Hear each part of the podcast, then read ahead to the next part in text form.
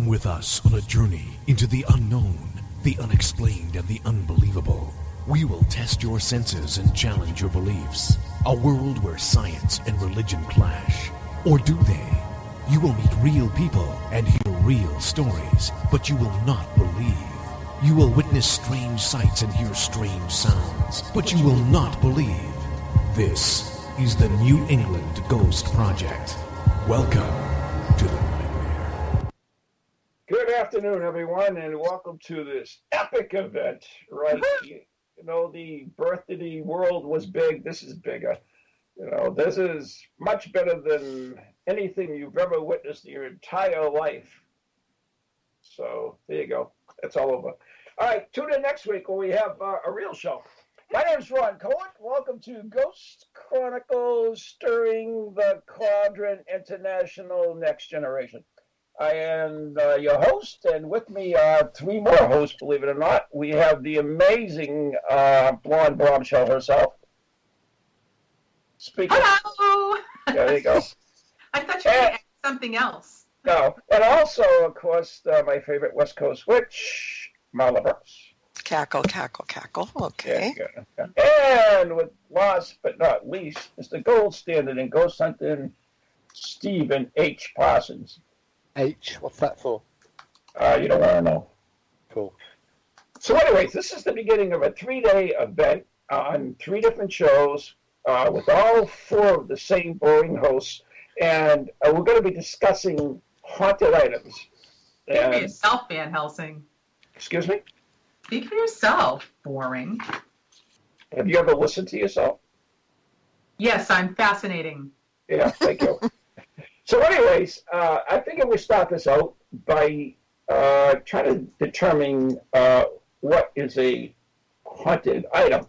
And since there's 4 of us, you know, we should, ladies first, of course, and then we'll go by age. No, by age. We'll do by alphabetical. Save me after that one. So, Anne, what is the difference? Yes. What is the difference? And I'm going to ask you each the same question so you, those who are last have actually more time to think about it. Anne, what is your thoughts on what a haunted item is versus what a cursed item is? Well, I would say that haunted item actually has something attached, something, I don't want to say physical attached to it, but it has a spirit attached to it rather than an intention. That would be my interpretation. Okay. What about you, Bella? I was just going to say the same thing, that it had, it has a spirit attachment versus an intention, but it also, it's the good and the bad, you know, so it's, a haunted item isn't necessarily horribly scary or bad or deadly, whereas a curse could be. So that's adding to what Anne said. Yeah. All right. And last but least, the sane voice of reason, Steve Parsons. Well, what's to say that an object is haunted anyway? I mean, it's only... I mean, can there be such a thing as an object that's haunted? We have no definition of that, do we?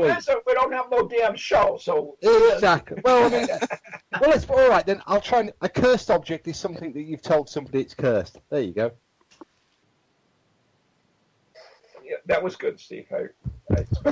Well, you know, for a curse to be effective, you've got to tell the person that they're cursed. And, you know, we've got lots and lots of haunted objects, or claim to be haunted objects, mm-hmm. But, you know, there is no definitive evidence to suggest that they are. And wait, I like what you said about you have to tell the person that they're cursed in order for it to work. Oh, sure. Well, wait a minute. If you tell the person they're cursed, you don't even have to curse them, because they will end up cursing themselves because they'll believe what you said. That's right. That's mm-hmm. absolutely not true, because you can be cursed without being told. Well, sure, but what I'm saying is that if you tell somebody they're cursed, you don't even have to bother to do it, because then they'll just think they are. I agree with you, Bob. Yeah. And what I said actually, Ron, was in order for a curse to work, you've got to tell the person that they're cursed. That's not necessarily true, and I repeat yes, it is. No, it isn't. Of course it is. Do you say so? I do, I'm the expert. Move on. The ghost hunting. This is why we have you on the show, just so you can be moving on. A Debbie Downer. You know, we'll move round one position tomorrow night. Marla's a skeptic. My turn. Oh, it's his show. That's right. Yeah. Anyway, all right. So let's. All right. Now that we have a definitive answer of what a hot dead item is, we can move on to something like that. Yeah, not even close. So tomorrow, this show is going to be divided up in a bunch of different courses. Finally, we get to find out what the show's about now. Yeah, hot dead items. So Anne, unlike the rest of my co-hosts, has done some fabulous research, and she actually has some examples of hot dead items. Is that correct? Personal experiences, Anne? Is that correct? I do. There are personal experiences of a friend and a family member. Family Ooh. Members. Ooh. Yes. Carry on. Yes. My people came through for me. So carry on. Go out on Facebook, do a little begging, and bam, get all kinds of stuff. Of course, I have my friend Mark in New York. Hey, Mark. Yeah, he'll never listen to the show. But anyways, I'm like, oh, who has personal experiences with haunted items? Oh, I do, but I'll have to talk to you about it on the phone. I'm like, well, why can't you just type it up?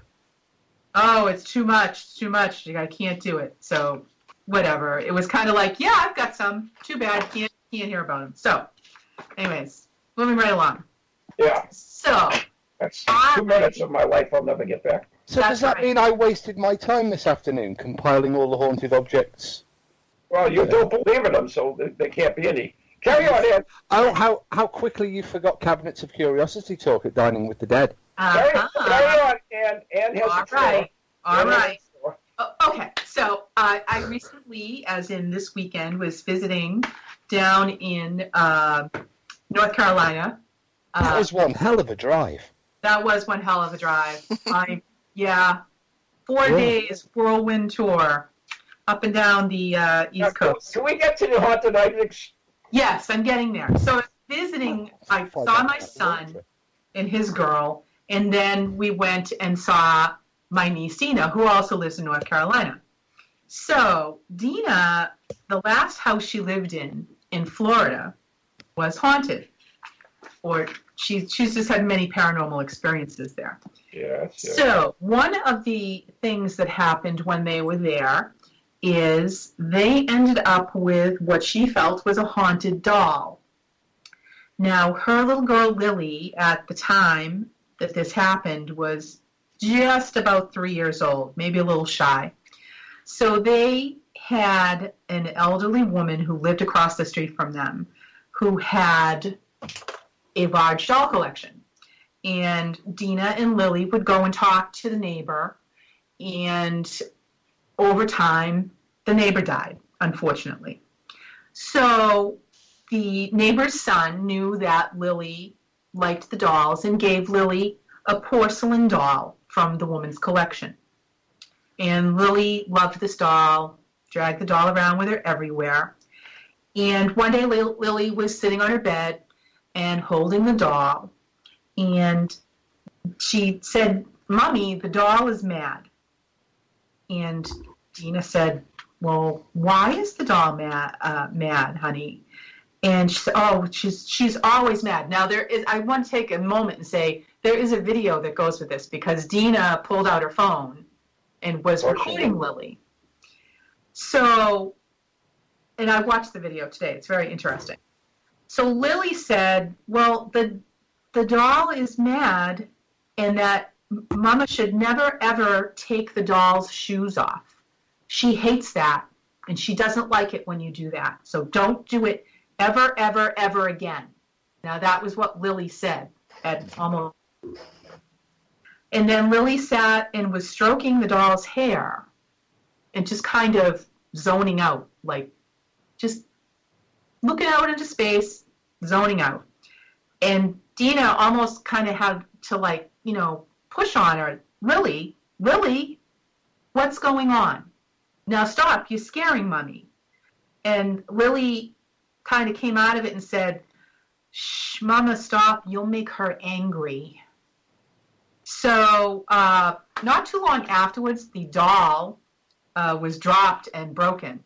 Aww. And that was the end of the doll. So that is my first haunted object story. And yes, there's video to go with it. So that was kind of creepy where there's a 3-year-old involved. I guess so. That's my haunted object. What was so haunted about it? It was like the doll was talking to her. Oh, okay. And telling her these things. That's what was so haunted about it. Didn't you have dolls when you were a kid? Yes. Yeah, didn't you talk to them? I suppose so, but I don't think anything like that ever happened to me and my my dolls. What about you, Marla? I had a doll that I hated so badly. You know what? Relatives can be cruel and well-meaning, but cruel, because I was like 4 years old and some relative, I don't even remember who it was, walked into the house with this. It was kind of like a gnome, mm-hmm. but it was ugly and it was scowling. I mean, it was like a nightmare doll for even somebody that was older just to look at it. I don't know what this person had in mind, must have hated kids. And, yeah. you know, it's like, here's your new doll. And I started crying immediately when I looked at it. I said, oh, and we had to keep it around, you know, just because I guess my grandmother thought it was polite. But that thing was possessed. I mean, that was the most horror. Maybe the doll wasn't possessed, but the person who made it was possessed. Because you just don't do that kind of thing. Mm-hmm. You know, the little hat was fine, the little outfit, the beard and everything, but that face, oh my God, it was horrible. A beard? It had a beard. It was a gnome. And it you know, kind of halfway between a gnome and a leprechaun sort of thing, but ugly as sin. And scary, scary, scary, scary. What about you, Steve? Do you have a doll that talked to you?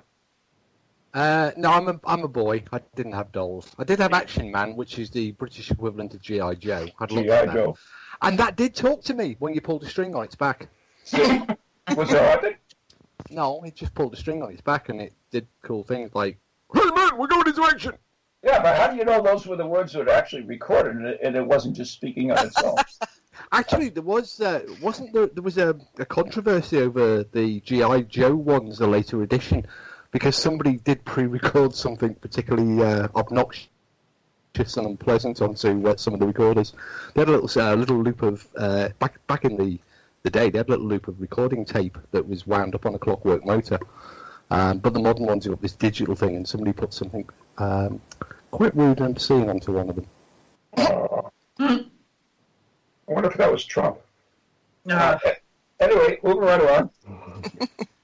So we'll get back to you with some more stories, Ann. But yeah, and Marla, do you have anything for us, or are you just there for a pretty face? Well, that's obvious that that's not the reason I'm here. Yeah.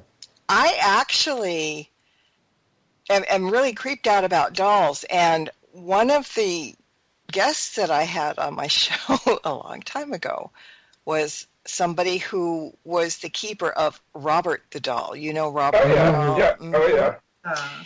Yeah. And it was really strange because, I mean, the whole story about Robert the Doll is very creepy, that, you know, he was given to this guy as a kid from his nanny who was, like, you know, from Haiti or Jamaica or someplace like that. Yeah, always are. Right. And that this guy talked to this doll his whole life. When he got married, he took the doll with him on his honeymoon. He built a big house, and the doll had the whole attic space, and people used to walk in front of the house and see the doll sitting in the chair and then running away. I mean, you know, the doll had a whole life. But the weird part was that I was talking to this woman. Robert now is in a museum. And, you know, strangely enough, ghost hunters said that they did some kind of thing, and Robert actually has a soul. Okay. Yeah. So this woman she said, well, I'm at the museum. Nobody else is here. You know, she was doing that kind of thing. And we were you know, during the interview, she's talking about Robert, how he was made, you know, the meaning of what that little lion he carries, you know, whatever. I mean, it was just the usual stuff. And all of a sudden, we were just getting ready to go to break, and I'm hearing this stuff in the background, you know, but I couldn't make it out. I didn't know what exactly that it was saying. So we went to break, and I didn't think anything of it. We came back and finished the interview. Well, the next morning, my producer at the time calls me up. I mean, he never called, and he's freaking out. He's absolutely freaking out, and he said, I listened to the show, and I was getting ready for the podcast. He says, there's stuff on this tape. And I went, what? He said, it was so bad, Marla. He said, I had to go get my wife, and she had to hear it. And I said, what the hell is going on? He says, I isolated the clip. I'll send it to you. He says, I'm so creeped out. I'm freaked out. And this isn't a guy who is, you know, generally easily upset.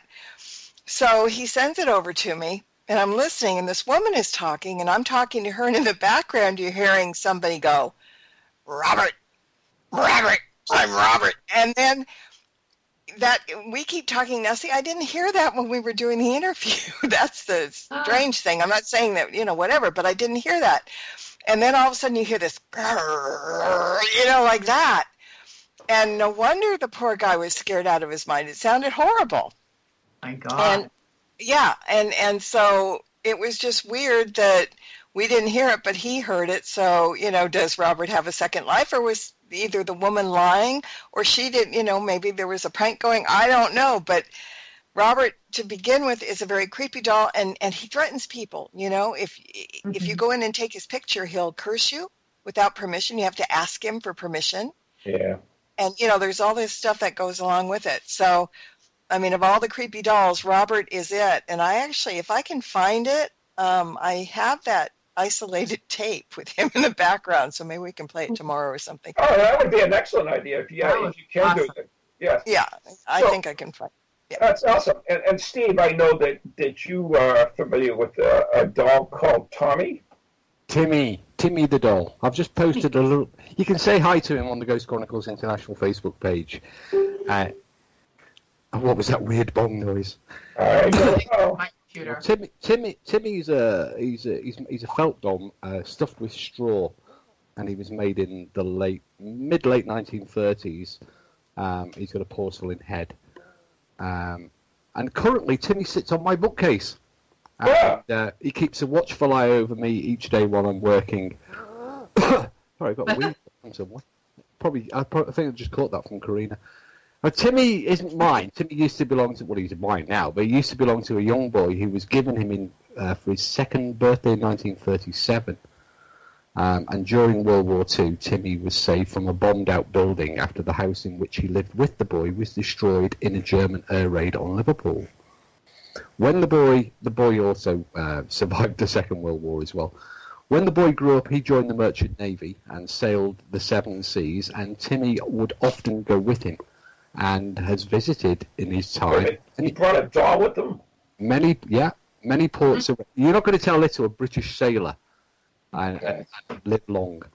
But in the 1960s, Timmy was passed to a new owner who was the son of the little boy, who, all grown up, had children of his own.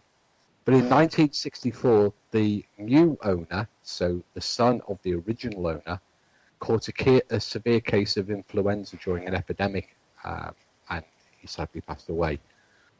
Timmy remained all alone in the boy's bedroom for more than a year, as the parents couldn't bear to clear out the room. But later they had a daughter, and eventually, after some time, the room, the little boy's room, was cleared, and Timmy was placed into the attic, wrapped in brown paper and inside a plastic carrier bag, until 2001, when he was found by the daughter, so the sister of the little boy who died, as she cleared the attic in her parents' house prior to it being sold. And she asked her father about the toy, and he said that it had been his as a boy, and that it had belonged to her elder brother, her deceased elder brother. So she took the doll home, and she basically placed it into storage until around 2007, when she finally bought her own house, and she decided that she would bring the doll out and put it on display. And she placed it onto a side table in the bedroom.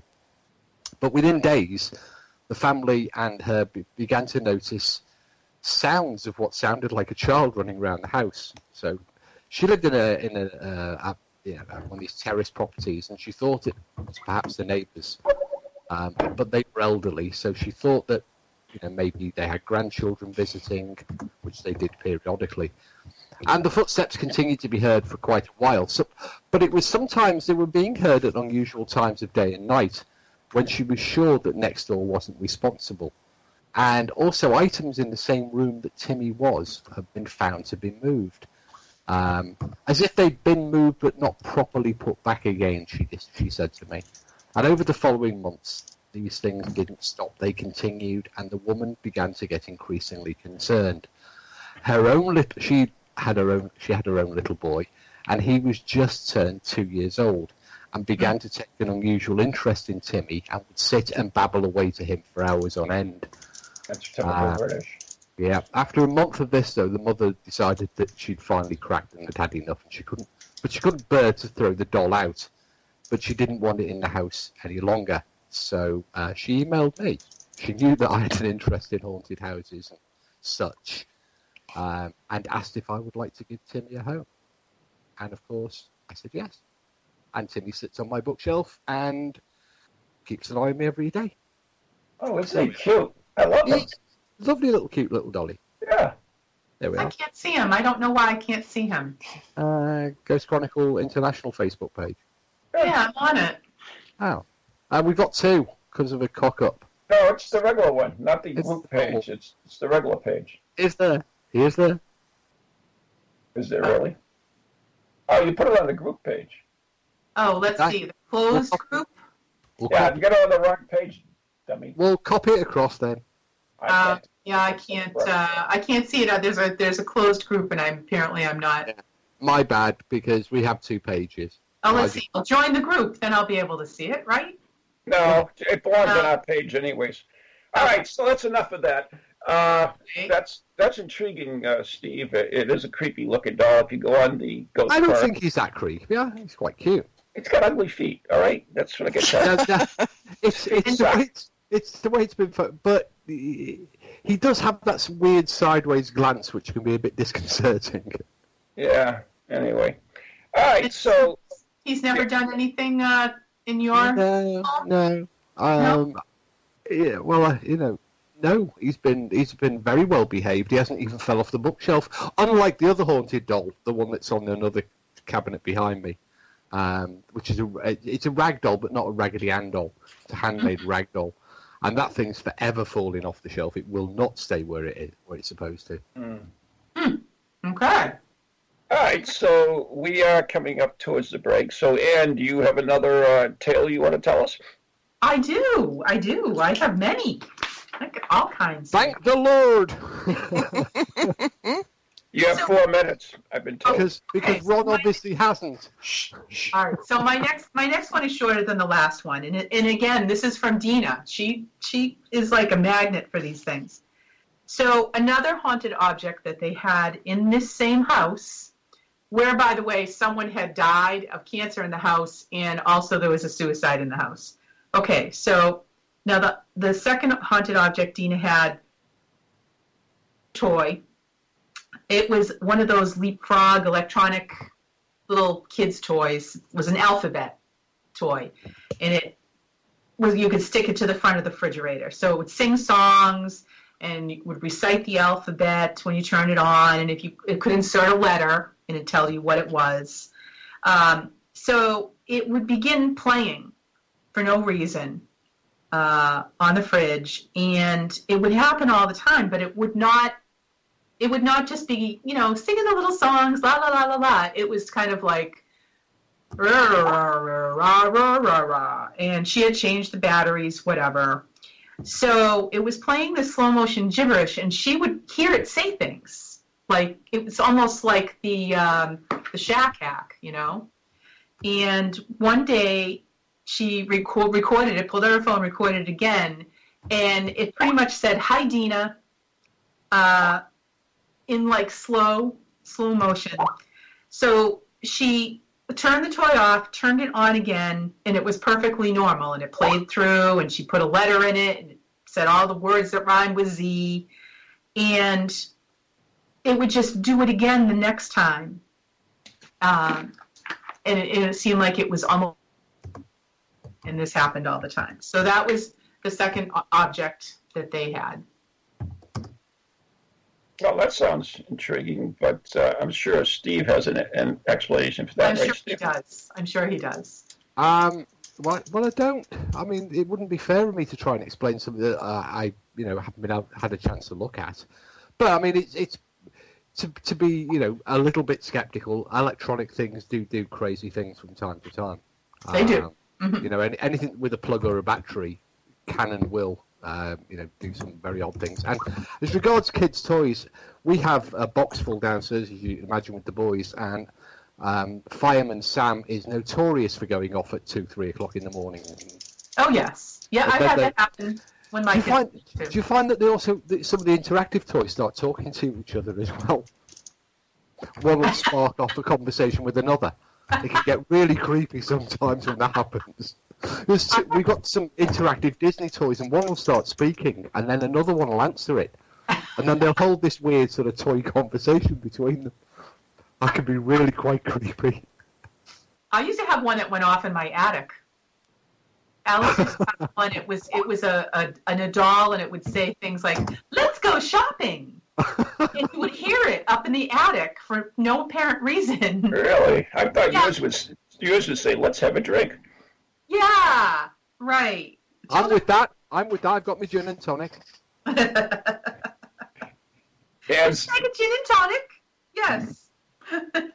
Anyways, we're coming up to the break, and there's big discussion off here whether we should try this clip of Marla's or not. And yes.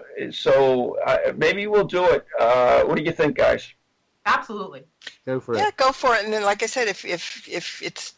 You want to isolate it, like take it overnight and kind of dissect it, and so you can hear the other thing, then play that again tomorrow.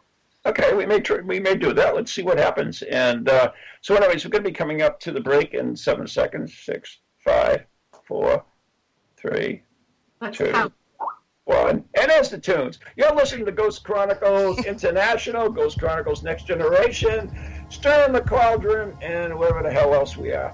And we'll be right back after the following messages right here on Toginet and Parallax Radio. We'll be right back.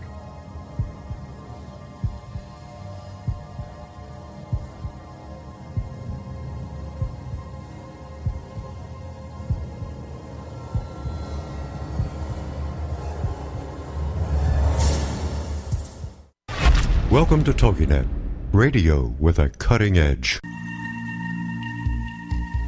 Feel the need to do some soul searching or make some changes in your life to create a more positive future? Then Circles of Wisdom is just the place for you.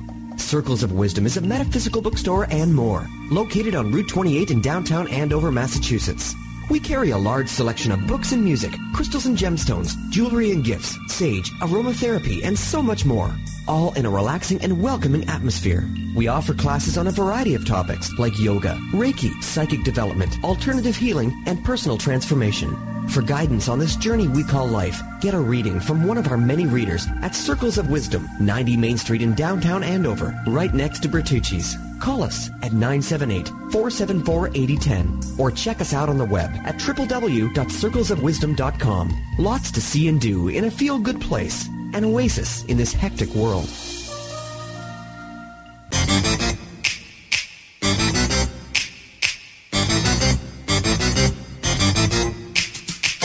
They're creepy and they're kooky, mysterious and spooky. They all talk gobbledygooky, the Parallax family. The shows are paranormal, not stuffy but informal. The topics are abnormal, the Parallax family. They're strange. Deranged. Unrestrained. So grab your favorite brew. It's time to rendezvous as we give awards to the Parallax family.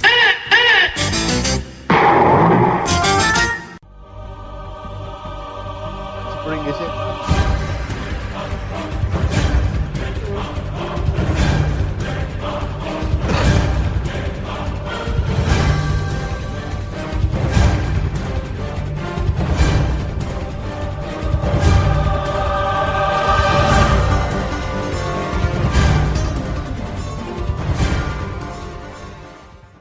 Dan, just when you thought it couldn't get any more bizarre, as we run up to Halloween, it's part two of Ghost Chronicles, International Next Generation, Stir in the Cauldron, three-way show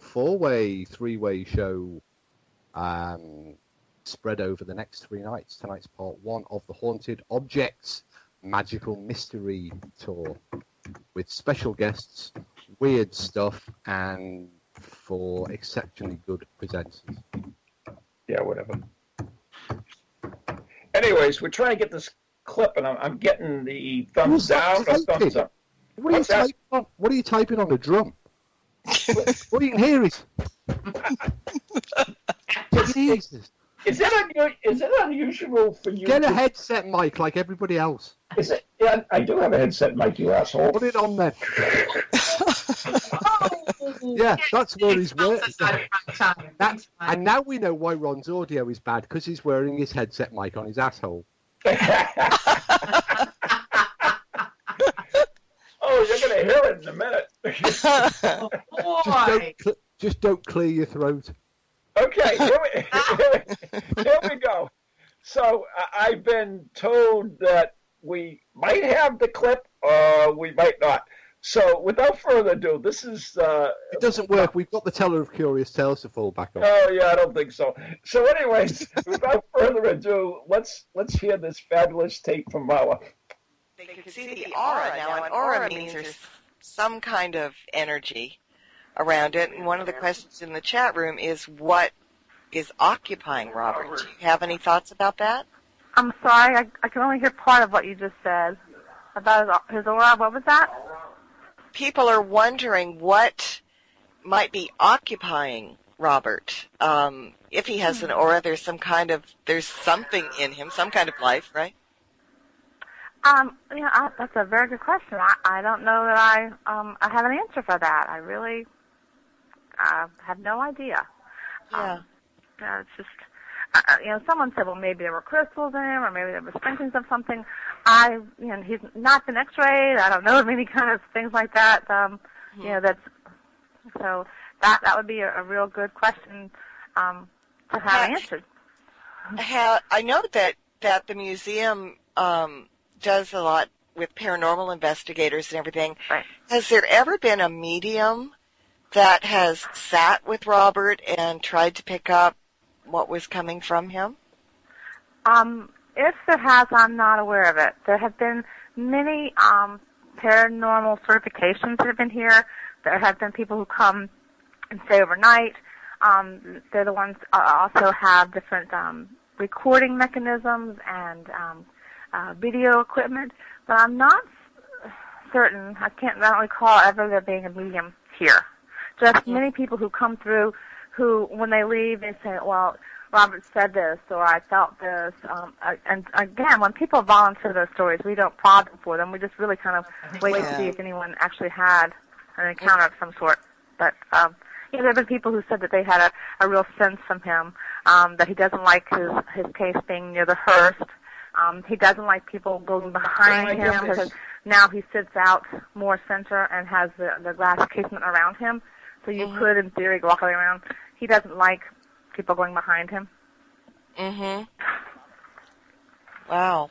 That just gave me a mental picture that kind of scared me a little bit. We're going to take a quick break, and everybody stay put, stretch your legs, grab a drink, and we'll be back with Francis. And Robert is not far away, right after this. Anyone? I don't know. Not me. I heard it like three times. Did you? Yes. What you guys were talking about. Since the very beginning of the video, so. Yeah. This is bizarre. All right, whatever. So that's the tape. Maybe we can do a little bit more with it tomorrow, but we'll have to definitely check it out. That's intriguing. Anyway. All right, so moving right along, we'll go back to our, I think it's Anne's turn, isn't it? No, I just went right before. I'm waiting for Ron's turn. I think Ron should tell us a story. I'm the moderator. I don't... No, you're not. No, it's democracy. You're having a go now. Oh, that's easy enough. Tell us about your haunted objects, Ron. No problem.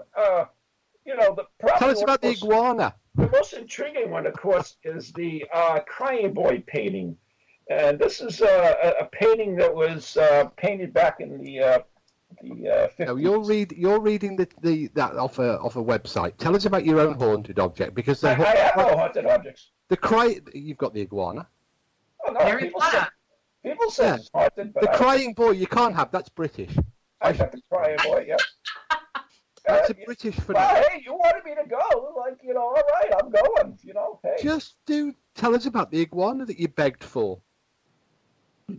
Don't you ever like to live or something? Oh, and everybody wants to hear about your iguana. It's famous. How about Thomas Busby's stoop chair? No, that's British as well. Find an American one. Oh, for God's sakes! What do I get? Anything? Who are you, Rick Hale? I mean, yes, there you go. You said that. Anyways, moving right along. So what they're talking about, in case our listeners don't know, is that Spirit Quest, not this past year, but the year before, Keith and Sandra Johnson came, and they presented me with a haunted iguana from one of the cases they worked on. And this is a wooden iguana that's... came from Aruba and cost about $80 or something, but hey, I got it for nothing, so I'm happy. So anyways, that's what it was. It was haunted. The people wanted it out of that house. They gave it to Keith and gave it to me, and as I have so many other items that way, and there it is. But the intriguing thing is, at that Spirit Quest, what I did is we took the haunted iguana and we put it in the room with the fireplace, and placed in front of the fireplace with a couple of candles around it, and we had people burst into flames. We had people stare at the iguana, and yes, yeah, you ever heard of the men who stared at goats? Well, I had a group of the people that stared at the iguana, and some of them swear, absolutely swear, that the iguana moved. Okay. What was that? Whose stomach was that? Wasn't the stomach, it was me, trying to suppress a laugh. So I'm just telling you what I've been reported.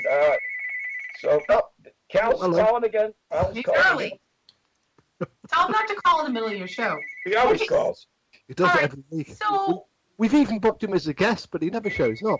That's true. Why did they want to get rid of it? You didn't say what was happening when marijuana was in the place.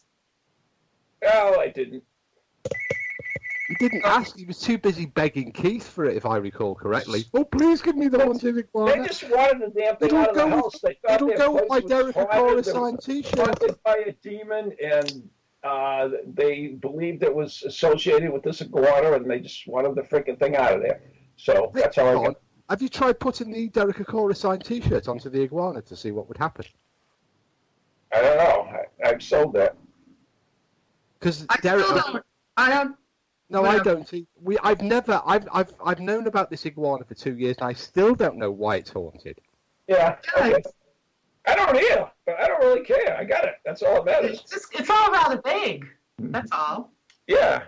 Well, maybe tomorrow, if I'm prodded enough, I might give you more to the story. But that's all you're getting. So. You're going to get prodded tomorrow. Don't worry about that. On my to-do list, prod Ron about re-iguana. I have wine, so I have much better stories than the iguana, but that's what. God, I hope so. I didn't want it. I didn't want the iguana story. I didn't ask for it, but Parson is fixated on it because I got it for free and he didn't. And that's the story on it. Oh my. Yeah. Yeah. So can we get back to the show and talk about some real haunted items? Sure. Absolutely. So you just admitted that the iguana isn't haunted. Finally. Nothing is haunted as far as I'm concerned. I'm just saying people believe it's haunted. It hasn't done anything for me. But then again, either have you. So, moving on. I never will that day happen. Exactly. I'm waiting for you to haunt me. Moving. Okay, who's got it next? Marla? All right, well, let me throw a question out there to you. Marla or Steve, so, yeah. Well, yeah, okay. Now, a long time ago when I worked in the medical office, a patient came in with a... Haunted leg? No. With the shoulder, scapula, and arm of a deceased cadaver. He said that he got it in, it came from a medical school in Germany, and I don't know how the hell this guy got it. Interestingly enough, he was the attorney for CBS at the time, so I don't know. But anyway, so he brings in, it's the scapula, the arm, it's a male, and it's very long. With the flesh and everything? No, skeletal, because it was, okay. I was just curious. I mean, you didn't really make it clear. I thought I said skeleton, but that's okay. This is from Ron, who didn't tell us jack shit about the iguana. So we had it in the medical office for a while, but, it was just like it was in the way. What do you do? I mean, if it had been a whole skeleton, but it just, kind of an arm. So I gave it to my best friend and her husband. And he said it would be really great to use it for Halloween, to take the arm and put the candy on it while they give it to the kids. Great idea. So that was very cool, and he named it Fritz for some reason. But the thing of it is, like, my friend was very concerned that whoever that belonged to, whoever's arm, scapula, whatever belonged to, might be coming to look for it. Oh. And so that freaked her out. It wasn't the fact that, whatever, but it was just like in her mind, body should be whole. And how this got dismembered from the whole skeleton, who knows? But her worry was that, Fritz is coming for his arm kind of thing. But body parts, they can get, you can get separated from them. It happens. Yes. All right. So here's my question. Now, if you guys were skeletal at some point, and somehow you lost an appendage of some sort, whatever, would you want to come looking for it, or would you not? Definitely, absolutely, definitely. Yeah, I think I would. I would say something, but I can't on the air. That's hard to believe. I'm trying not to as well. Keep up your voice. Marla, you do mention that, which is intriguing because, growing up, my grandmother had diabetes and she lost a leg. Mm-hmm. And they actually had to bury the leg. They cut it off. And basically, they buried it in the Catholic cemetery because they believed that your body should remain whole. Did they wait for your grandmother, or did it go buried first? The leg got buried first. Really? Yeah. Was it lonely? True story. I don't know. So did your grandmother get buried with it eventually? Yeah, eventually, yes. Were they reunited, I guess? I guess so. I don't think they... Yeah. I don't know if they even... I really don't know the good details of it, like the iguana. They did get buried in the same grave. I don't know if they opened the coffin, put the leg in. Well, yeah, but I mean, it was, yeah. It was in the same grave, though. So. Okay, I mean, I just, I wonder, because you always hear when we cross over, we don't care about the mortal remains, we don't care about our bodies or something. You say that because that's like the spiritual thing, but how many of the ghost stories they have, that you hear about where people are looking for their heads, their limbs, or whatever. I mean, you have all those too. So I mean, well, in fact, the very first one, Athenodorus, one of the from first-century Athens, the ghost repeatedly appeared, demanding to be given a good burial. And there are many, many similar stories. Mm-hmm. Yeah. But I wonder how the Catholic Church would deal with, somebody who perhaps had an arm eaten by a shark. Because that would present significant... They would bury the shark with it. Well, no, if it swam off. But it might have swam away with with the appendage. No, I guess, I guess there's, the idea is to keep the body intact for the resurrection. But what about cremation then? That was the old thinking. It's definitely changed. Definitely now it's okay to be cremated, absolutely. But, like everything in life changes. Well, of course, the ancient Egyptians, and the reason we have so many well-preserved mummies, and not unique to the ancient Egyptians, is the idea of mummification, which was also practiced in some South American cultures as well. because they needed the body in order to be able to progress in the afterlife. Mm-hmm. And so not just the body, but there was food, there were recreations, there were chariots, there were all of the things that they needed, that the person needed in the afterlife. They'd kill a couple of hookers and stick them in there too. And well, with the Chinese, for example, they would often, you know, they would kill the wife and the pets and the animals. Oh yeah. When the emperor, pets, but not the wife. Oh, yeah. Well, with if you were married to the emperor of ancient China, and he popped his clogs, then I'm afraid your time is up also. There you go. But interestingly, the wives and the servants were buried alive. But yeah, that makes sense. But you know when they did the modification, they would save like the liver, the heart, and everything else, but they never really cared about the brain. I couldn't figure that out. It's like, why don't you save the brain? You got the liver, you got the freaking heart, you got... Yeah, but you've managed all these years without, so, you know. I have you. I don't need a brain, you know. You know everything, so why should I have to know everything? No, I subscribe to Einstein's view. Yeah, you subscribe, you know everything. I don't need to know a damn thing. All I need to know is which book on the shelf is going. There you go. So, moving right along. But, you know, it is intriguing, and Steve brought this up in the Teller of Curious Tales, which is a regular part of our show. Do you remember the one about the cat, Steve? I do. I absolutely do. That kind of fits with episode what we're talking about. 6 or 7. Yeah. That kind of fits what we're talking about today, isn't it? I think it does. But going back to the objects again, I think objects we can attach... Oh, wait.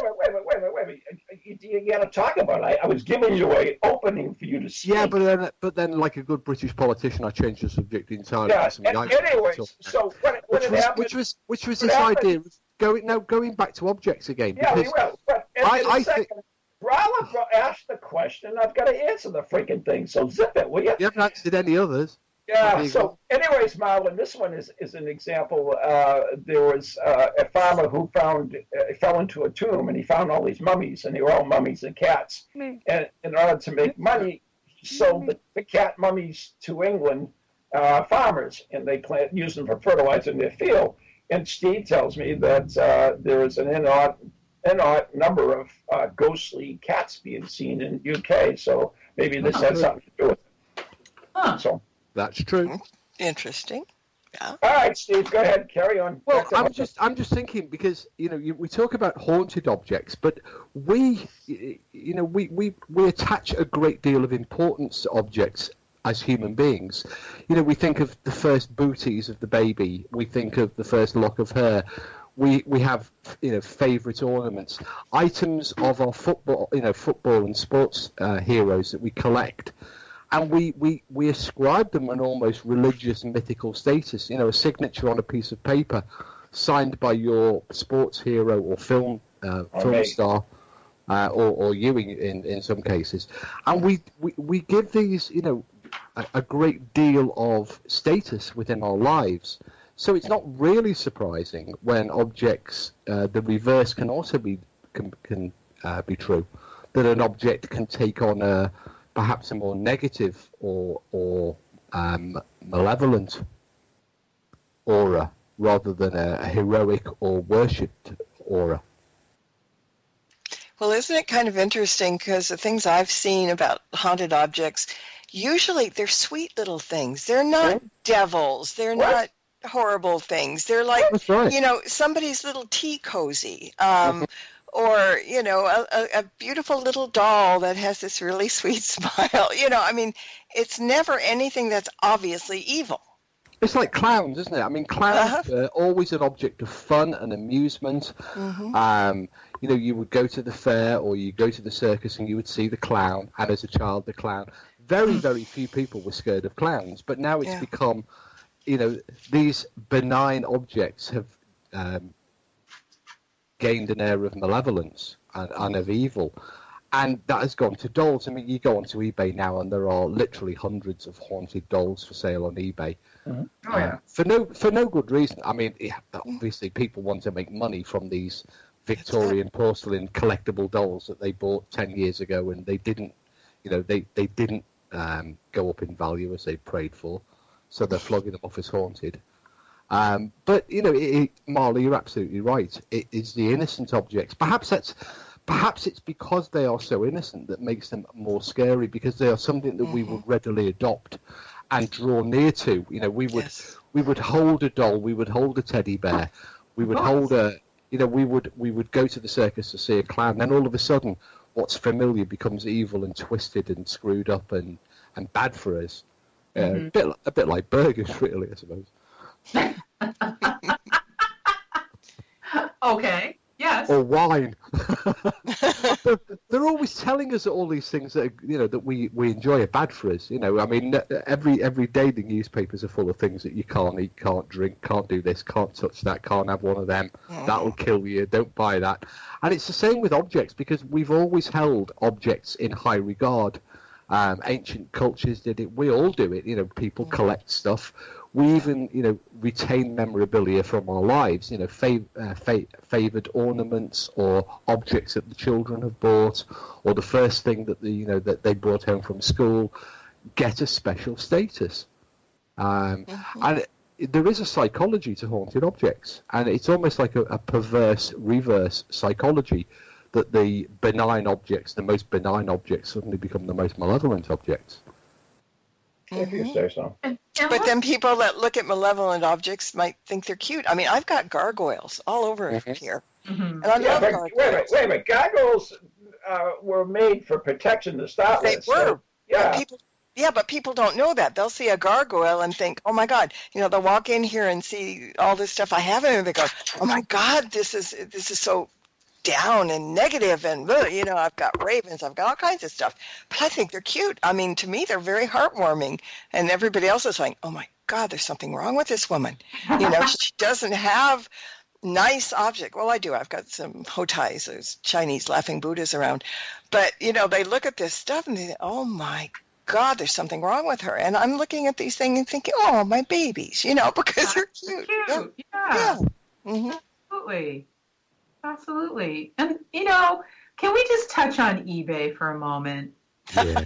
So just go to eBay and type in haunted objects and see what you get. So I found this person yesterday who is a member of a paranormal team and brings home, supposedly, all this stuff, right? And for only the bargain price of $45, she will be happy to send you a haunted mystery item. You don't know what you're going to get. She could just send you anything, but it's guaranteed to be haunted for only $45. I'm like, come on, stop it. The weirdest thing as well, if you go onto eBay and you type in haunted objects, you can divide the category. You can find new and used. And currently, there are 41 new haunted objects. Yes. Yeah. This lady's probably got half. I mean, you know, surely a haunted object must be used. Okay. All right. Let's play a little bit of devil's advocate here. Now, you just made fun of new items being haunted, but we know as members of the Catholic Church that relics can be new and still become relics. There are different classes of it, and you know that yourself, Steve. So why do you laugh at that? Why couldn't a new item become haunted if it was in the same room as a haunted item, and that energy transferred into that particular item? It's not that far-fetched if you believe in this stuff. It really isn't. It's very far-fetched if you read the definition that eBay places on a new object, an item that has never been used, previously used, or is still in its original wrapping. You know, somebody is creating, as Anne said, somebody's creating haunted objects because there is a market for them. Everybody, I mean, I've got umpteen haunted objects because people give them to me, and you know, you have, and Anne has, and Marla has, and almost every paranormal investigator I know now has got a haunted objects, because they're cool, because we want to bring the ghost into our house so we can study it, explore it, or say, I've got a ghost in my house for whatever other reason. You know, they're cool. They're sexy. You know, people. They're. You know, John Zaffis has made a career out of it, collecting other people's expensive items and taking them home because he says they're haunted. Mm-hmm. You know, it's a great way of developing an investment portfolio, if nothing else. Mm-hmm. Well, if we get a minute tomorrow, let's get it about this because, you know, when we, in witchcraft, when we buy things like stones and everything or just tools, whatever, we consecrate them and cleanse them and everything before we use them because there may be negative energy from the people that made them attached to it. You use Mr. Eraser? No. Carla, am I also right in certain objects within witchcraft you can't buy yourself? I know the story is attached to tarot as well, isn't it? You can't. You're not supposed to buy your own tarot. Well, you can, but yeah, it's better to get it held. Yeah. But you don't want something that you because you don't know what somebody is putting into stuff that they're blessing or something. I don't believe anything that says here have this blessed thing. No, I'm going to clean it and do it myself because you just don't know. You know, people are crazy. You have little faith. That's true. Yes, that's for sure. Mm-hmm. Anyway, so we've actually run out of time just about, and that was episode 1 of Haunted Items with Steve Parsons, Marla Brooks, and Anne Kerrigan, and yours truly. And we'll be back tomorrow in case you haven't had enough of this stuff. That's right. And tune in 7 o'clock on Parallax and Toginet, and you'll get more. And we'll actually have a couple of guests. We're going to have Chris Bolzano, who's wrote a book on haunted items. And we will have Maureen Wood, who has some neat, and I'll have to talk to her about this as well, because we've had some unique experiences with the haunted Divic box. So we're going to talk about that as well. So anyways, that's the end of the show. I want to thank my fabulous co-hosts, Anne Kerrigan, Marla Brooks, and Steve Parsons for all their contributions that made this show so fabulous today. And I look forward to tomorrow's show, and I just can't wait to find out what. No, nor can we, because we get to hear about the iguana. Right. More about marijuana. Yeah, I may hold that out for the last show. Okay. All right. I'm not going to say. Oh, here we go. And then he'll run out of time on the third. You'll just have to tune in and find out. He's backpedaling. You'll just have to tune in and find out. He's backpedaling. Story about the thing. But be careful you don't miss it. Till next time, good night. God bless. Peace and love. Bye, everybody. Good night, God bless. Good night.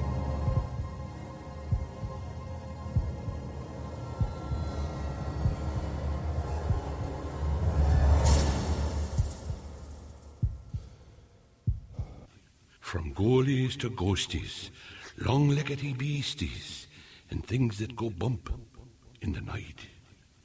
Deliver us, good Lord.